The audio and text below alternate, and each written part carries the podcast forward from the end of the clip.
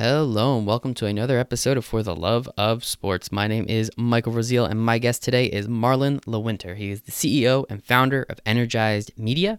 He's worked with companies like Under Armour, Dick's Sporting Goods. He works with the ACL, the American Cornhole League, which was awesome, Venus Williams. He has done so much. He's an incredible publicist. He is a PR machine and he just does so much. And I thought it'd be cool to have a PR person on the show. Let's talk about PR, right? That's it's like the cousin of marketing practically. So why not? So Marlon was a blast to talk to, get to understand who he is, what he does, what he does for his clients. Absolutely fantastic. He's such a cool dude. So please enjoy this conversation with Marlon Lewinter. Yes.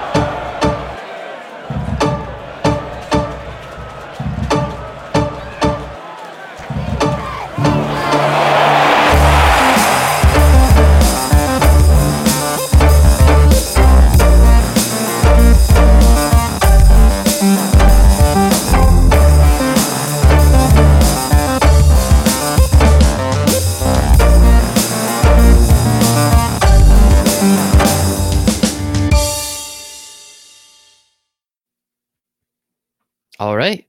Today on For the Love of Sports, I have Marlon Lewinter, CEO and founder of Energized Media, has worked with companies like Under Armour, Dick's Sporting Goods, the American Cornhole League, Venus Williams, and her 11 clothing line. Marlon, how are you today, man? I am awesome, Michael. How are you? Thank you for having me. Pleasure is all mine. I promise you that. I've never had the opportunity to work with Venus Williams, so I'm uh, gonna gonna live vicariously a little bit through you today. But uh, no, man, I'm great. Thank you so much. You've been uh, very helpful the last few weeks, especially if anyone here on LinkedIn is watching. About 20 minutes ago, it feels like I was just on with Chad Belding. He was absolutely fantastic. Podcast is going to be out pretty soon there, but I appreciate you, Marlon. Also, Stacy Moore of the American Cornhole League. Excited for that one. Um, that one's already out. Everyone hopefully has uh, already enjoyed that one. But Marlon, the first question I have for everybody on For the Love of Sports is, why do you love sports so much? Oh man, sports is, is everything to me. Uh, I grew up on Long Island, so a diehard New York Mets, New York Jets, and New York Islander fan. Uh, very hard to say those three. Right. Sport, three teams. Well, the eighties. The eighties for the Mets. The eighties for the Mets and the Islanders. That must have been sweet. Yeah, right? but it's different. You know, it's like whenever you go to like Islander games, they showcase like the core four back, like how the Yankees highlight, you know, Jeter and Pettitte and all but it, but it was a long time ago, right? So the early '80s, the Islanders rocked it. I, I dealt with the Mike Milbury years, uh, uh, John Spano purchasing the team as a fraud. Very interesting.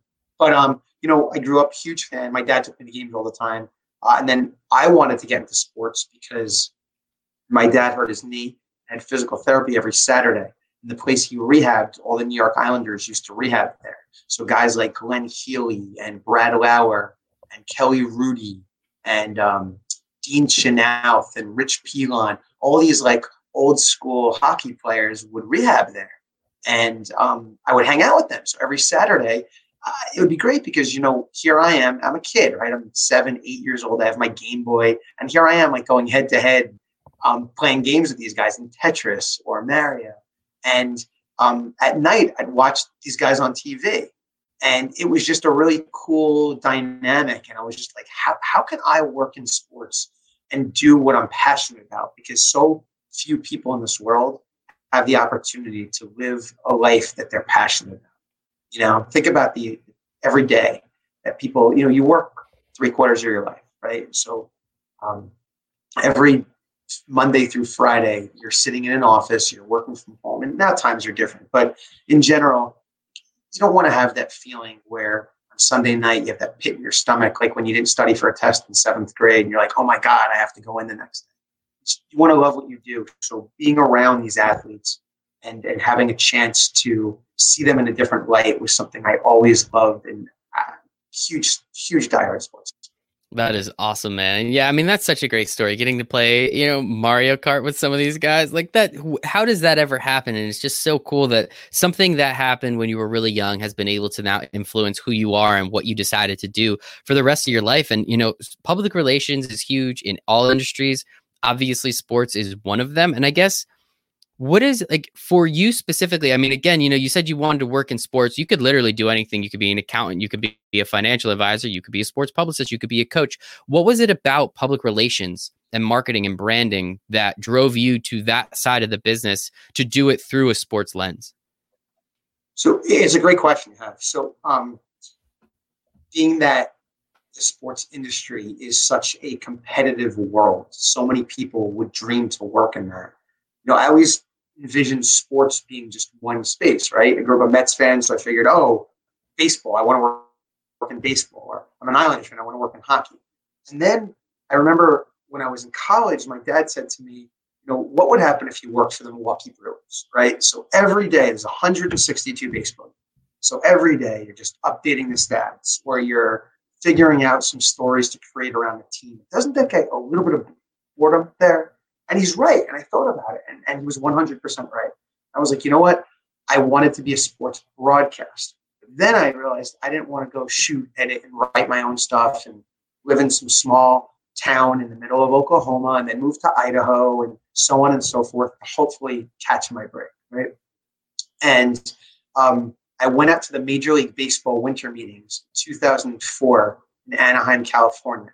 And I had a friend that worked at Major League Baseball and he got me the media rate on the hotel. So here I am, I'm out there and I'm so excited to be part of this job fair, but just sitting in the lobby and networking with people. So for five straight days, I sat out there and um, I had business cards made up and I had uh, resume packets talking about the work I did in college.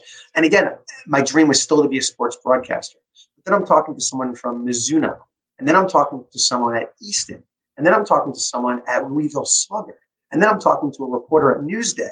And I'm like, wait a second, there's so many different facets to the sports industry. It doesn't have to be a sports broadcaster. And someone introduced me to a PR agency in New York. And I, quite honestly, I didn't really know what PR was. Um, and then being in the agency, I saw that people were touching all these different accounts. And that was of interest to me. Every day there was something new, something exciting, and helping build brands. And my career just sort of, I think, took off from there because I, I felt that the, the PR world was very interesting. It is very interesting to say the least. Um, just kind of the what you have to do to make it in PR, as you said, it's a lot of relationships. You have the relationships with the teams, the leagues, the athletes, the brands, the media members, and it's kind of you're you're essentially a conduit, right? You're the connection. It's like okay, you have this story over here, and you have this brand over here, and now you have this person over here, and how do you connect the three of them? And that's absolutely who you are and what you do. I think is very important. And how do you feel specifically in in public relations, sports public relations? The the public aspect of all of it is extremely important. As we're seeing now, just I mean, just to be very topical with MLB, you know, baseball is my favorite sport. You talk very um, lovingly about it as well. And now we're seeing these players come out saying, like, you know, it's, it's funny how in the media, oh, it's a 50 50 revenue split, which has never been done. It's historic. But when you really break it down, it's like, well, you already asked the athletes for prorated deals, and now you're asking them to take another pay cut. And now you're asking them to go put their lives, and you're, you're, asking them to take less money, but still put themselves in the same amount of danger. How how have you been able to kind of walk that fine line and make sure that the sports and the public side of it you're you're getting the correct story out there in your opinion or, or your client's opinion and making sure that the public and the sport aspect of it are very intertwined at that point? It's all intertwined. Um, I, I, think there's a couple things right? One it's you have to be honest and you have to be authentic and people want to talk to you and they want to work with you when they see those characteristics your characters are right? You know, you read these stories about publicists of celebrities that will yell at a you know, magazine editor because they didn't put them on the, the cover story where the photo wasn't exactly perfect. Um, you know, there, there's a fine line that that you you don't want to cross. And I think when you build those strong relationships within, people respect what you have to say. Um, in terms of PR sports industry itself, you know, right now you bring up a good point. There is very little live sports that are taking place. There, I should say, there are very, very little live sports, if any. Right? You have, you know, the American Cornhole League, which I'm excited to talk about. You have Korean baseball. Um, you have some uh, that deal that was just signed with NBC and lacrosse. Mm-hmm. Um, but you know, it's creating the opportunity to insert your conversation and brands and create stories around that. So right now, there are no sports. So baseball players, on one hand, are looking at it and they're saying, hey, people are clamoring for live sporting events. I'm not going to take anything less than what I normally make, right? And then on the other hand, you look at the world and people are losing jobs and people don't you know people go they look at sports as a relief. Mm-hmm. and it's something that on the weekends that they enjoy going to as a family of four. And you're already paying four tickets and four hot dogs and four sodas or beers or whatever and parking. You're already paying this astronomical fee on top of that.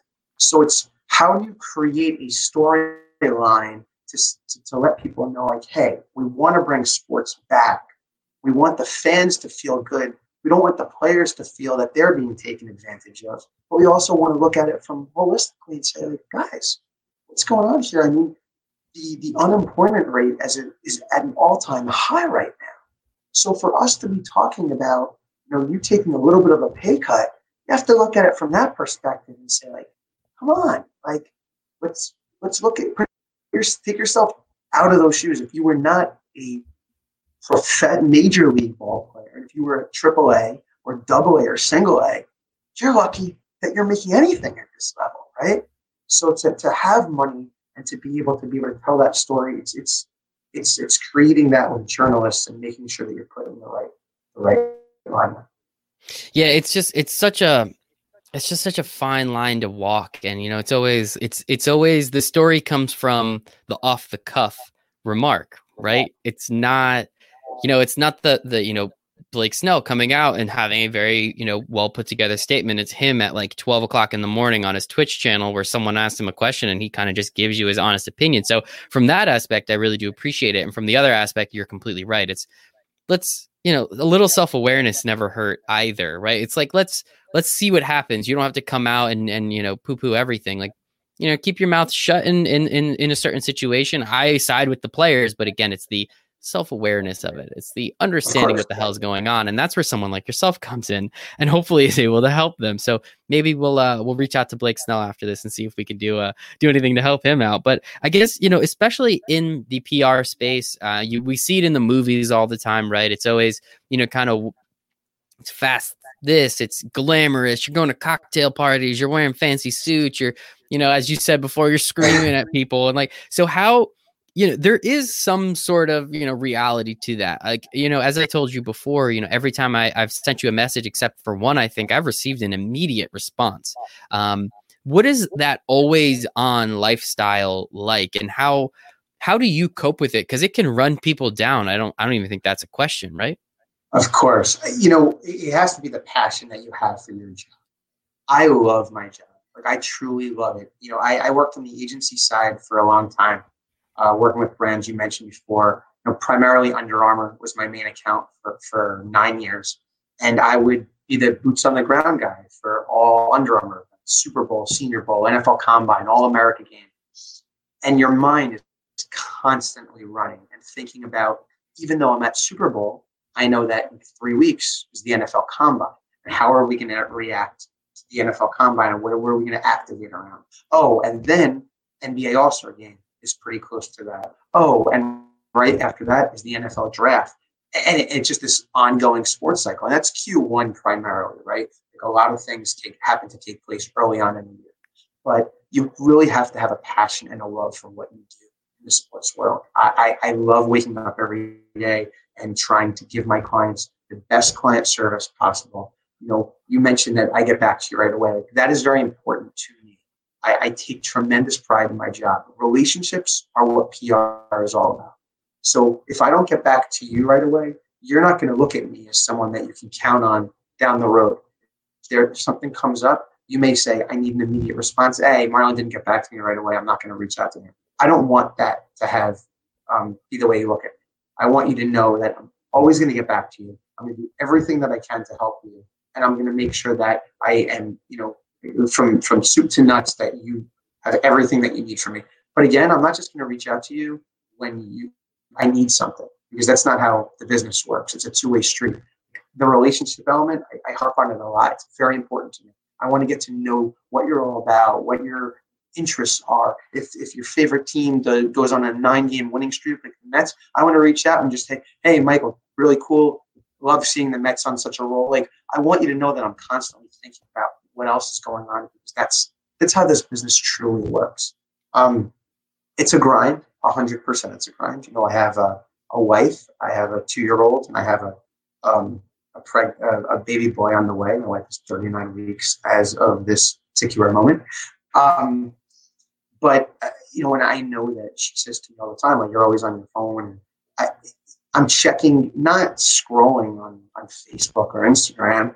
You know, I'm really checking to see what's going on. If I see a story out there, I want to respond to. If I see an opportunity for a client, I want to be able to make sure that my client knows that I'm thinking about them all the time. And that is important. That's the industry that we choose. It's not a nine to five, but I don't think there's anything in this world that's a nine to five job anymore, right? If you're truly passionate about your job, you're not shutting it off after five o'clock. It just doesn't work. You know, you want to make yourself stand out. What's going to make you stand out? It's those intangibles, the passion, the drive, the energy, the determination, the fire in your belly. That's what makes, I think, someone truly great at their job. Yeah, and and I completely agree with you. I mean, I I don't I've never had a job where it was, you know, the regular 9 to 5 except like an internship in college, I think. And that was the worst job I ever had. I mean, great company, incredible people there, but that just was not the job for me. So, it's just always interesting. Excuse me, well, you know, so many people I know, it's like, oh, it's five o'clock. Like, I can't answer that email. It's like, what? Why would you not just answer that email? It'll take you five seconds and then you don't have to do it tomorrow, right? Like, it's, it's just so confusing to me. And hey, we all got our morals, our missions, our values, whatever. But I completely agree with you. It's the opportunity you know if you can get something done and you have if you want to get it done too right? Like you own your own business i own mine so it's maybe a little different for us but just understanding what's possible someone's coming for your job whether you like it or not and you have to be on top. Your client's not going to accept like oh sorry it was after six like couldn't get to it. it's like maybe hey i was eating dinner maybe that's why it took me 30 minutes to answer right? But it's just always confusing and, and interesting to me when you hear people that you know are in that nine to five mindset too. It's not just the job itself, but it's the mindset on top of it. But having your own business, you have to work even harder than that, right? So you know, it's don't don't get me wrong. Like I I, I also create a work life balance for myself. It's very important for me to spend time with my family and for me to enjoy the lifestyle. I moved out to Florida uh, about five years, which I can't believe it's already five years. But um, I lived in New York City for 12 years, and I love going up to New York. I love the hustle and bustle, but I actually find myself more productive when I go up to the city now because I go up typically, if this wasn't a pandemic that we're currently in, going up every six to eight weeks, and I'll go up for three days. So I have 72 hours to bang out as many meetings as I can, and I will make sure that I'm setting up those times to to, to, to squeeze in every single ounce I can to talk to everybody while I'm up there. And you know, that I find to be more productive than when I lived in New York because it was raining one day, and I'm like, ah, you know what? It's raining in. I'm oh, sorry about that.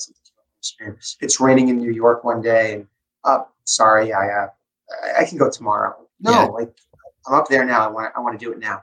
But um, this, the industry, I think PR in its entirety, you always have to be on, and it's not always glamorous. Like sure, you see, like you mentioned, those cocktail parties. Mm-hmm. Don't get me wrong, Super Bowl. Um, I love going to Super Bowl every week because to me, it's the best networking opportunity I've ever been. If you for anyone who's who's been to Super Bowl knows um, the, how Radio Row is set up, and you have all these different um, TV networks and radio stations all in this large space surrounded by the NFL network, and you know you kind of go from location to location. But there's uh, who's who of celebrities and athletes and media all walking through, and to me, it's more about capturing the essence of that particular moment than you know, I'm not like, oh my God, I'm at Super Bowl. This is the coolest thing in the world. Like, it's my job. And people hear, oh, that's Super Bowl for the week.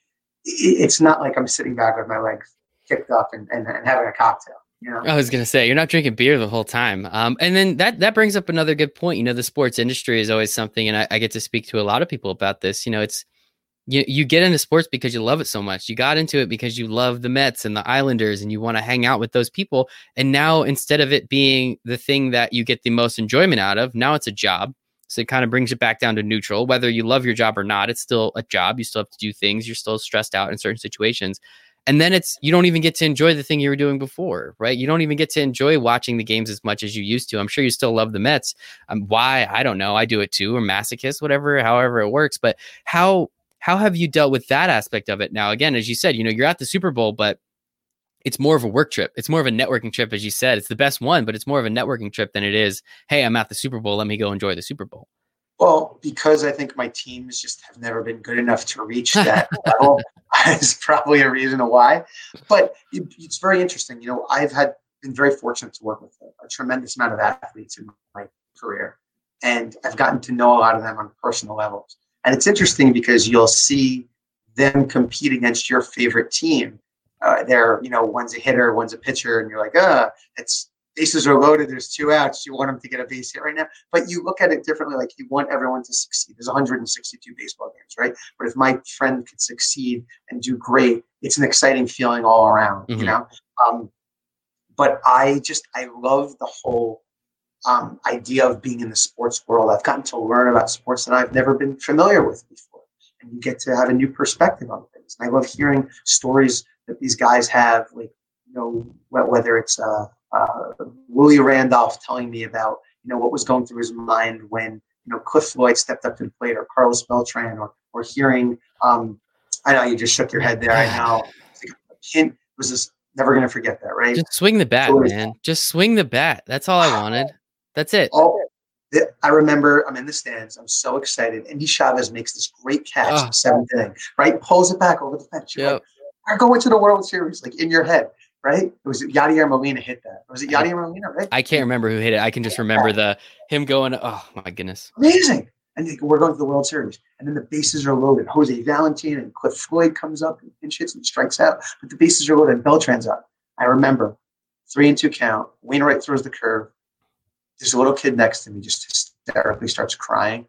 Shea, Stadium is like virtually mm-hmm. silent. It was it was at Shea right there, right? It wasn't at Citi Field. Was it Citi Field? Mm, what was that? 06? So it should, I think it was still Shea, wasn't it? I don't know. Yeah, I think 09 was when, yeah. When, uh, but uh, it's very, very sad. But, um, you know, you, you hear these stories and you're excited for to, to be around these guys. And um, something I truly enjoy. I love, I love building those relationships, but not just as a fan. I don't, I don't, I, I take, you know, I, I never forget, like, I, I'm there because it's my job. So I'm not hounding them about things, but I like to get to know them as, as people and learn what, what interests them. Exactly how I look at a media member, right? I look at someone, that, an intern at the New York Times. I treat him the exact same way as I would treat the editor at Fortune or Forbes magazine, because someone's gonna. You never know where people wind up. Everyone's gonna move up in their careers, and you know you always want them to know you treated them with respect and that they were someone you, you were someone they can count. Yeah, it never hurts to be nice to someone, right? It's actually pretty easy to be nice to most people too. Oh. So I, I, like the way you're looking at that. And I know we went into that little diatribe about the Mets right there. I don't really know why we did it, but I think that's just because we're Mets fans. We like to remind ourselves of uh, all the terrible, terrible things that have happened to us. One of these days, we will have a good season. I was uh, I was at the World Series game in 2015 that they won when Noah Syndergaard pitched uh, 60 feet six yeah. inches. Like that was incredible. I have never felt that feeling before, and that's just one of the biggest reasons why I love sports. Is it the the emotion that's attached to it? You're never going to again I, I can't describe it because I don't know what that feeling was. Just the energy, the vibrations in the in the stadium, standing room only. I was standing next to this 90 year old lady who hasn't been to a Mets game in forever. And she was just like, Can you drive me? I was like, Absolutely, Lois, we can drive you. Of course. She comes to the it was just the like the whole story around it, the pageantry, everything. Nice that I went to the one game they won too. So that was kind of cool. But so with you know, with the the media aspect of it, you know, as you said, you're developing relationships with people, you're you're at treating everyone a like a human being. So we appreciate you there. But as you said, you know, just because you're an intern doesn't mean you know, in five years, you won't be very important somewhere else. So, of course, like, why would you start burning bridges and why would you treat people like, um, you know, subhumans, especially considering? And so, what is it like developing relationships with all these media members and, and going out there and just, you know, pitching stories and knowing, as you said before, who likes what and how do they like it and, you know, how do they want it to be told? And, you know, how, how does that entire aspect of the PR world work? Because it is very, very interesting to me. It is, but you, it's a job, and you have to dedicate yourself yeah. To wanting to do that. It, it, can't be something you turn on and you say, "Hey, I want to get to know X, Y, and Z this week." Like, if you really want to make it happen, you have to make it happen. Um, I have a couple of stories to tell you. One, when I was in college, I used to keep this notebook, and it would be everyone that I ever met. I used to write down. Um, Jenna Wolfe, who has been a amazing mentor to me. She is the host of First Things First on Fox Sports mm-hmm. with um, with Nick Wright. Uh, she used to be on the Today Show, but I watched Jenna's career. She worked at MSG Sports Desk, uh, WABC New York, uh, as a weekend sports anchor. I just watched her career just evolve. And I remember my, I was an intern at News 12 Long Island, and my reward for being a good intern was to go to New York Jets training camp. So I go to training camp. I'm standing next to the camera guy. There's a, a woman next to me on the sideline, and we just we started talking. She had her mic flag, and I'm like talking to her, and she tells me she works for MSG Sports Desk. I didn't even know what MSG Sports Desk was at that stage, but I was like, oh, that sounds great. You know, we start chatting, and she's like, my name is Jenna, and we we built this friendship. And I remember shooting her an email and just saying thank you. And I, I still have it because I also kept the folder. Um, this, this is actually going off on a tangent here, but I kept a folder of emails from people as well as rejection letters from every sports team I ever applied for because I used to love getting the logos on the envelopes in the mail and being on the team letterhead and being like, wow, the Cincinnati Reds rejected me. But I got a letter from the Cincinnati Reds. Pretty cool, yeah. So um, yeah, but it was it was, and I used that as motivation, right? And I have like I, I remember I once posted on Facebook, I had like 50 of them around me, and I was like, this is motivation to never give up on your dreams and follow through with your passion. Because if you want to work in this industry, uh, you can make it happen. But um, I remember sitting there at Jets camp talking to Jenna and then shooting her an email and just saying thank you so much. And she wrote back, "Hey, anytime I can help you, let me know." You know, and I, I remember like wrote in my note, met Jenna Wolfe, chatted about such and such. She is a huge fan of chocolate, uh, little things like that. And I would next next time I spoke to her, I would say, "Hey, Jenna, last time we spoke, um, you mentioned so and so. I want her to see I'm paying attention, that I care, that mm-hmm. I genuinely love what I do. Bruce Beck, who is an anchor on WNBC Sports in New York, also been a mentor to me. And the same thing for Bruce. And I remember once talking to him, he's like, Hey, I have to get off the phone. I have my son's Little League game. Next time I spoke to him, How was your son's Little League game? I wanted Bruce to see I genuinely cared about what I did. And these are hustlers in the industry. If you ask anybody about Bruce or about Jenna, these are hardworking, passionate people who hone their craft every single day and they love what they do.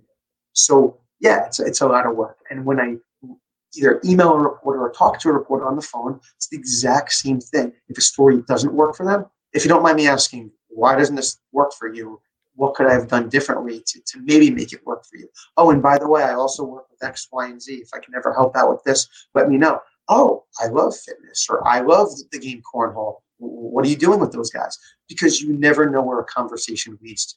You know, we live in a world right now where, where and you hear it all the time, right? Where the internet is a blessing and a curse. So you could shoot an email to somebody and you can um, build a relationship that way. You can actually take the time to get to know what people are all about. You can search, read them up on Twitter or LinkedIn or read some of their articles and make reference to some of those articles. If you like it, don't just do it to showcase, oh, Steve, I really enjoyed your article about you know, turtles that bathe on the sand on Friday evenings. Like you want to do something that genuinely is of interest to you. Mm-hmm. And I think people, again, they see what you're all about. They see that you love what you do, that you read and you pay attention.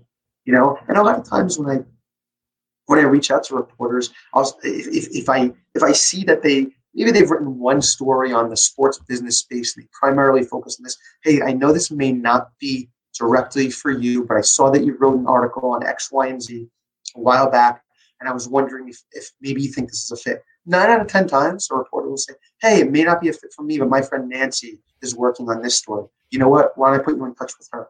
Because I think reporters, you have to put yourself into their shoes. They're getting bombarded with emails every single day. They're getting bombarded with phone calls. They're getting bombarded with text messages. You have to learn how people like to be pitched is it short and is it sweet? They don't want press releases just flooding their inbox. They want to know that you're actually paying attention to what they write about. That will make you stand out. I know it sounds so simple, but people do not want to go the extra mile to build those relationships or take the time to do these things. And that I feel is how I got to where I am because I genuinely want to crush it. I want to people to know what I'm all about. I want people to know that when they're getting something from me, it's going to be something that fits right in their wheel. I love that. And I think it's very important. You know, people, it, we're all individuals, right? As you said, you can't just throw a press release out there and expect everyone to clamor for it and jump on it. It's it's the opportunity to understand who someone is. Just have a nice conversation. Again, treat people like people, right? It's like as you said, it's not like the hardest. It, it sounds so simple, but no one, not no one. Obviously, there are people like yourself, like Ross, our good friend Ross, um, as well. You know, it's there there are few people that are willing to go that extra mile and to do what they need to do. And and I think you know one thing that it sounds like um, you are an organization machine. It it seems like so. If if I may, I hope I'm not overstepping boundaries to say maybe a little Type A personality somewhere in there. But um, you know, it's you know, and with that, you know, like that's that's not who I am. You know, I'm not that kind of person. So I have to work at that significantly. It's not like you that just, you know, I'm sure you work at it significantly too, but how how with now owning a business you know what a i want to know what that you know you had that notebook in college what does your spreadsheet look like? What does that excel document look like with all the people's names and their e- information and their emails and their phone numbers? But also with now owning the business on top of it you know before as you said you were at an agency you were also at img for a minute so i think that's very important. Owning the business now what how much of an extra layer is that on top of everything else that you need to do for all your clients and to make sure you're connecting with the right people at the right times the right places yeah, it's very, very important. You know, I, I, look back on my career and I spent a long time on the agency world. And I remember I would build relationships with, with clients that would say, Hey, are you ever going to go off on your own? You know, like you, you should consider it. I think you, you have to be a special person to do it. Not any, everybody can just can do it. And um, I've looked up to a lot of people that have, and I said, you know what, I can make this happen. I really can. Um, definitely not easy, but you I have this this drive inside that is so that that pushes me every day that I refuse to fail. I refuse to let anything get in my way. I'm always going to do whatever I can to make sure I'm exploring every opportunity possible. I refuse to take no for an answer. I don't feel that you, you should take no for an answer. I don't think that people have to do that, right? Um, in my phone, I have in my notes, I have conversations about all the people I talk to, recent, you know, hey, so and so likes volleyball, big very huge Seinfeld lover, whatever it might be. I have no about these people. And I make reference to it, but I also I, I, I keep a lot up here. I just I have a very good way of just memorizing and remembering things that are important. Um, sometimes I'll come down in the morning. I'll have post-it notes all around my desk, notes that hey, call so and so, remember this, because things spark stuff. I could be scrolling through Twitter, I see something, in an article, I'm like, oh my God, and reach out to that reporter. I want to put a note about it. Oh, and by the way, I saw that this reporter also once wrote about uh, cornhole. They might have interest in me reaching out on behalf of the American Cornhole. So I try to put, put two and two together. I also, whenever I'm in the supermarket, I find myself looking at how different brands operate, right? And now's a different time with everything in the pandemic. I kind of go in and out of the supermarket. But I would go to Target or Costco and see who they were carrying and you know, look through the aisles, not necessarily what I'm going to buy, but more so with a different um, different focus of, hey, it's pretty cool. I wonder if this brand is of interest. I wonder who's doing the PR here. And then I'll write down the names and I'll go take a look, see who, who they could possibly be a, a fit for me, right? Or I'm like the same way. I'm also very complimentary. If I see people doing great work, like, hey, I want to, you know, I think your has been outstanding. I, I just I think the good comes with the bad. You always want to let people know great job. Um, but also, you know, looking at these brands and saying, hey, is there an opportunity that I can help you? Um, the relationship elements are so, so, so important, um, especially with your own business, because I will keep a spreadsheet saying, hey, here's a list of competitors to my client, and here's where I see them in the news. and I want to make sure that I can tell a story very similar to this one, or make sure I insert my client into that conversation next time. So it's, it's virtually impossible to know what's going on. Every reporter is writing uh, every reporter reporting at all times. Some things organically, sometimes other publicists I have to sometimes pitch other other brands to be part of a story to make it so it's not a mm-hmm. commercial on my specific I think that's an art. I think that takes time and patience and effort to make sure that that can actually happen properly. Um, you know, one thing I, I want to touch on, you mentioned before, um, I'm, I'm very, very, very proud of this. Um, but I worked, um, I proposed to my wife live on the Today Show in Orange, um, 2015. So 8.34 a.m., March 7th, 2015, I own for that period of time like that, no one could ever take that moment away. And when I tell people that I have the best relationships out there, because I truly believe that I do, I will showcase that link to the proposal to them. And I think it helps humanize me a bit. It gets to know gets to know me and what I'm all about. So many people out there could say, "Oh yeah, I know so and so, I know so and so, I know so and so," but I'm actually trying to showcase who I do actually know. Here's a cool way.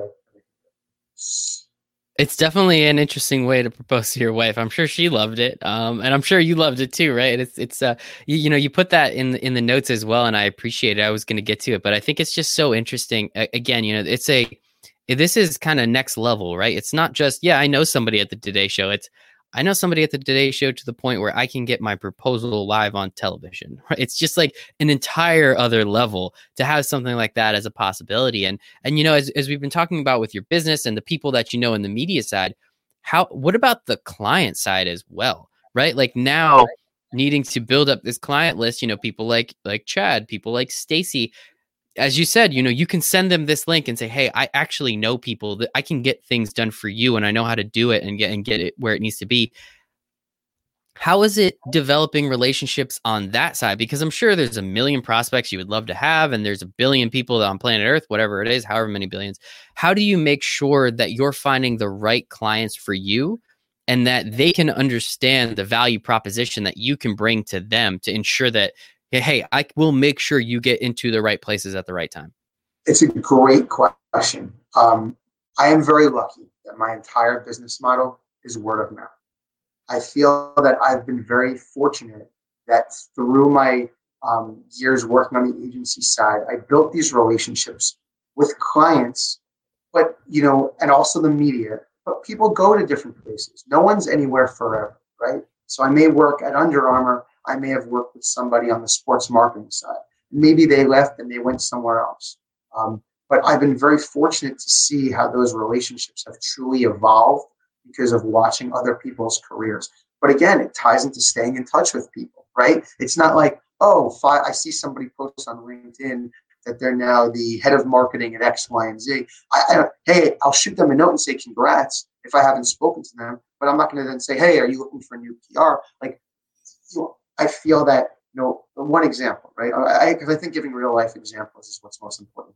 So a company called RevTown, it's performance denim, started by some former Under Armour guys. I worked with Under Armour for nine years on the PR side. Even though I was not an Under Armour employee, I felt that I Under Armour had enough trust in me to send me on their behalf to all of these different locations and all these different events to represent the brand.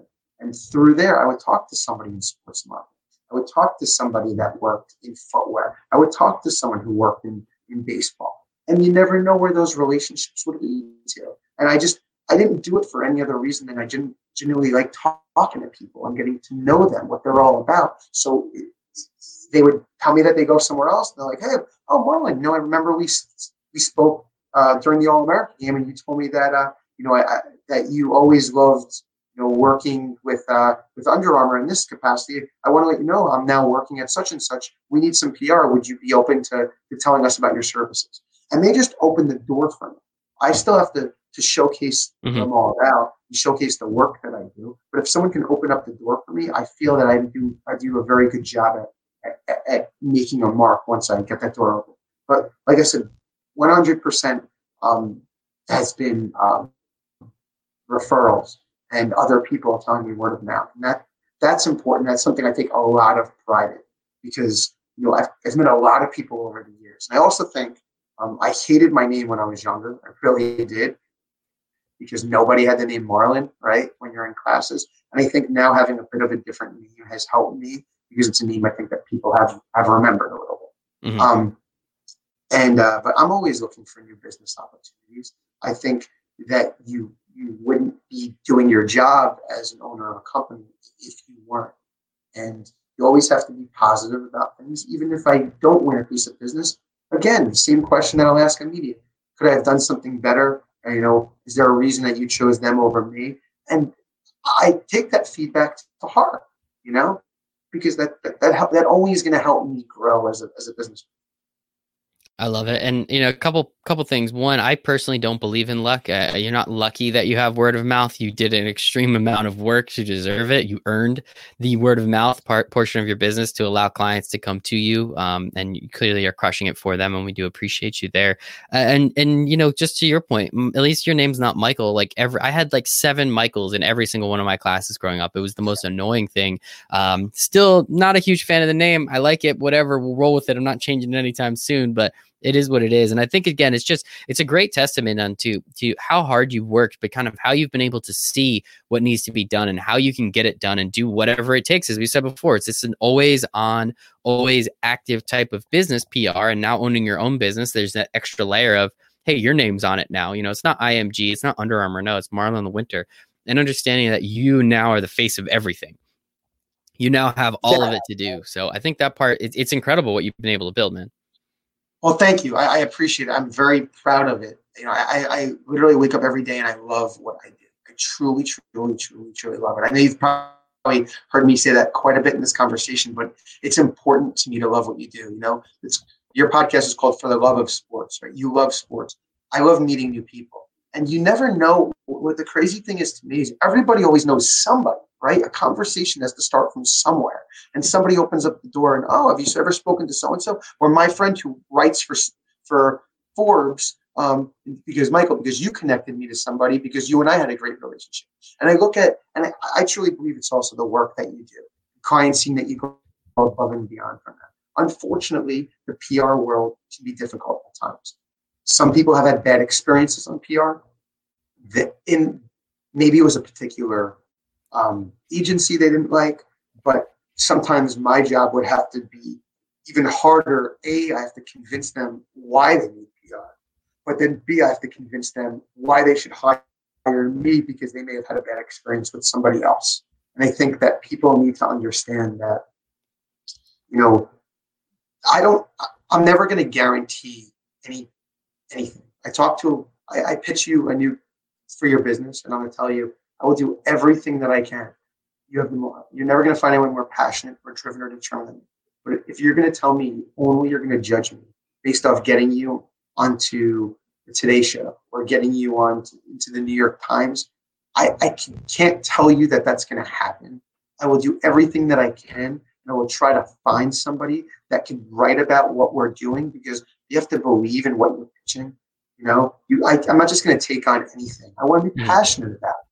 But I also know that as a as a businessman, I can't just rely on sports or entertainment or health and fitness. While I love playing in those spaces, that doesn't mean that I, if someone, a client comes on to, come comes on and says, "Hey, I want to work with you, and um, do you have any background in this?" Well, anything could be pitched. It's just a matter of telling the story and finding mm-hmm. the right way to pitch it where it's not a commercial, where it's something that people want to read about.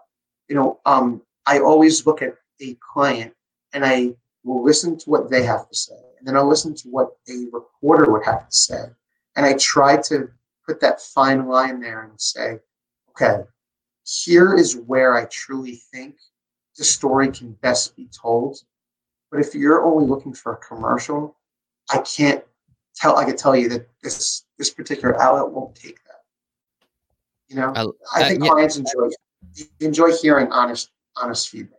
Of course, yeah. I mean, everybody again treat people like they're humans, right? Like they're, you know, I'm sure they deal with people occasionally that do have, you know, the biggest egos on planet Earth, and those are not. They don't seem like the type of clients for you. You seem like you work with people that need help, that want help, and understand how you can help them. I think you know, as long as you can set expectations and show the value that you you can bring to them. I mean, it's been absolutely fantastic so far working with you for a little bit of time, and you know, and getting to know your clients a little bit better, having them on this show. And that's why I really wanted to have you on as well. So I'm very grateful that you did come on and share some of your story with us.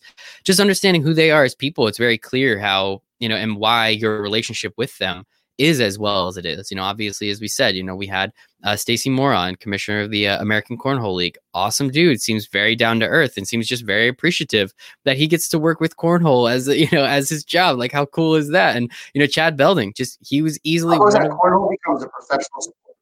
Say that again. Like that, could it be any cooler than that? Like the game cornhole has become a professional sport. And I look at some of the placements that I've worked to get, Stacey. I remember we were on the stock exchange, uh, CNBC, we're doing a live interview on the floor of the stock exchange. And they're like, cornhole is a professional sport, and Stacy looks at them and says, absolutely, it's a professional sport. Because if you take scores and stats, you can make that into a professional sport. And um, my strategy behind the cornhole league was the human interest side of it, right? I cannot dunk like LeBron James. I cannot shoot a hockey puck like Sidney Crosby. I cannot um, hit a home run like Mike Trout. But I could pick up a cornhole bag and not be intimidated and try to play at a backyard barbecue or if a bunch of people are hanging out somewhere in a park. And I think that's what makes that sport so attractive. And also, the sport itself, um, what I love most about it is uh, the, the, the element of every single player has a day job, right? The cornhole is their is their weekend getaway, and you know what? And they can make money playing that if they're good at it. But you know, Cody Henderson is a 28 year old warehouse manager in Jackson, Ohio, and um, Mike Pfaff owns a pizza um, a couple pizza locations in Cleveland, Ohio. Like, how cool is that? And these are professional cornhole players, and I think that is what is attractive. So, you know, how do we tell that story, right? Well, the idea of reaching out locally, helping tell their stories locally. Hey, so and so's on ESPN as a professional cornhole player. They've gotten sponsors. There's and then it's the growth of cornhole and the business behind it, and how Johnsonville comes on as the as the as the platform sponsor because they see, and I know you said that in Stacy's interview, like they are the perfect fit. You know, mm-hmm. you look at that and and what makes a sponsor and what makes PR strong is when you actually have a great story to tell, and when you could do a case study that Johnsonville comes on, and they're seeing more Google searches um, after July 4th than the previous five Julys combined. You look at this and you're like, wow, that's a cool nugget. People want to tell that story. And that's what makes a story impactful. I completely agree. And and just again, that Johnsonville sponsorship is so perfect. I remember seeing it. I was just like, yeah, obviously, like the best bratwursts, in my opinion, on planet Earth, with one of the most fun barbecue games. Like it's it's obviously just like a perfect, perfect connection. And I and I love it. And and and man, I just think, you know, what you're doing, it just the more you talk about it, the more I think I made the wrong career choice. And it's it's okay. We'll we'll see what happens. Maybe uh maybe I'll get to shadow you one of these days when you come back up to New York City. We'll see how it goes. But no, man, this is this has been great and doing so much and and you know now owning your own business and working with some incredible people like we've talked about. What are some of those future accomplishments that you're looking towards? Whether that's short, mid, long term. Is there a specific league out there that you've always wanted to work with? Are you going to start working with Pete Alonso in some opportunity? My words, not yours. Don't worry, anybody out there listening. Like, what are the types of things that you're trying to do moving forward to maybe either expand upon your business build upon it or, or just find new avenues to enjoy keep continue to enjoy what you love to do. You know i love telling stories and i love hearing what businesses are creating i love helping them grow. Because sometimes you hear these ideas and you're like oh my god what a great idea. How did i not come up with something? But if i can help tell that story it, it's it's exciting for me. So i'm always looking for new business opportunities i really enjoy the entrepreneurial side of things I feel like we live in an entrepreneurial world right now. You know, I went to Quinnipiac um, for college. I was a communications major. I t- told you from the beginning of this conversation, I always wanted to be a sports broadcaster. And you know, if entrepreneurship was a major, I probably would have done that. I just have that inside my bones. It's something I really enjoy doing. Um, what does the future hold? I, I don't know.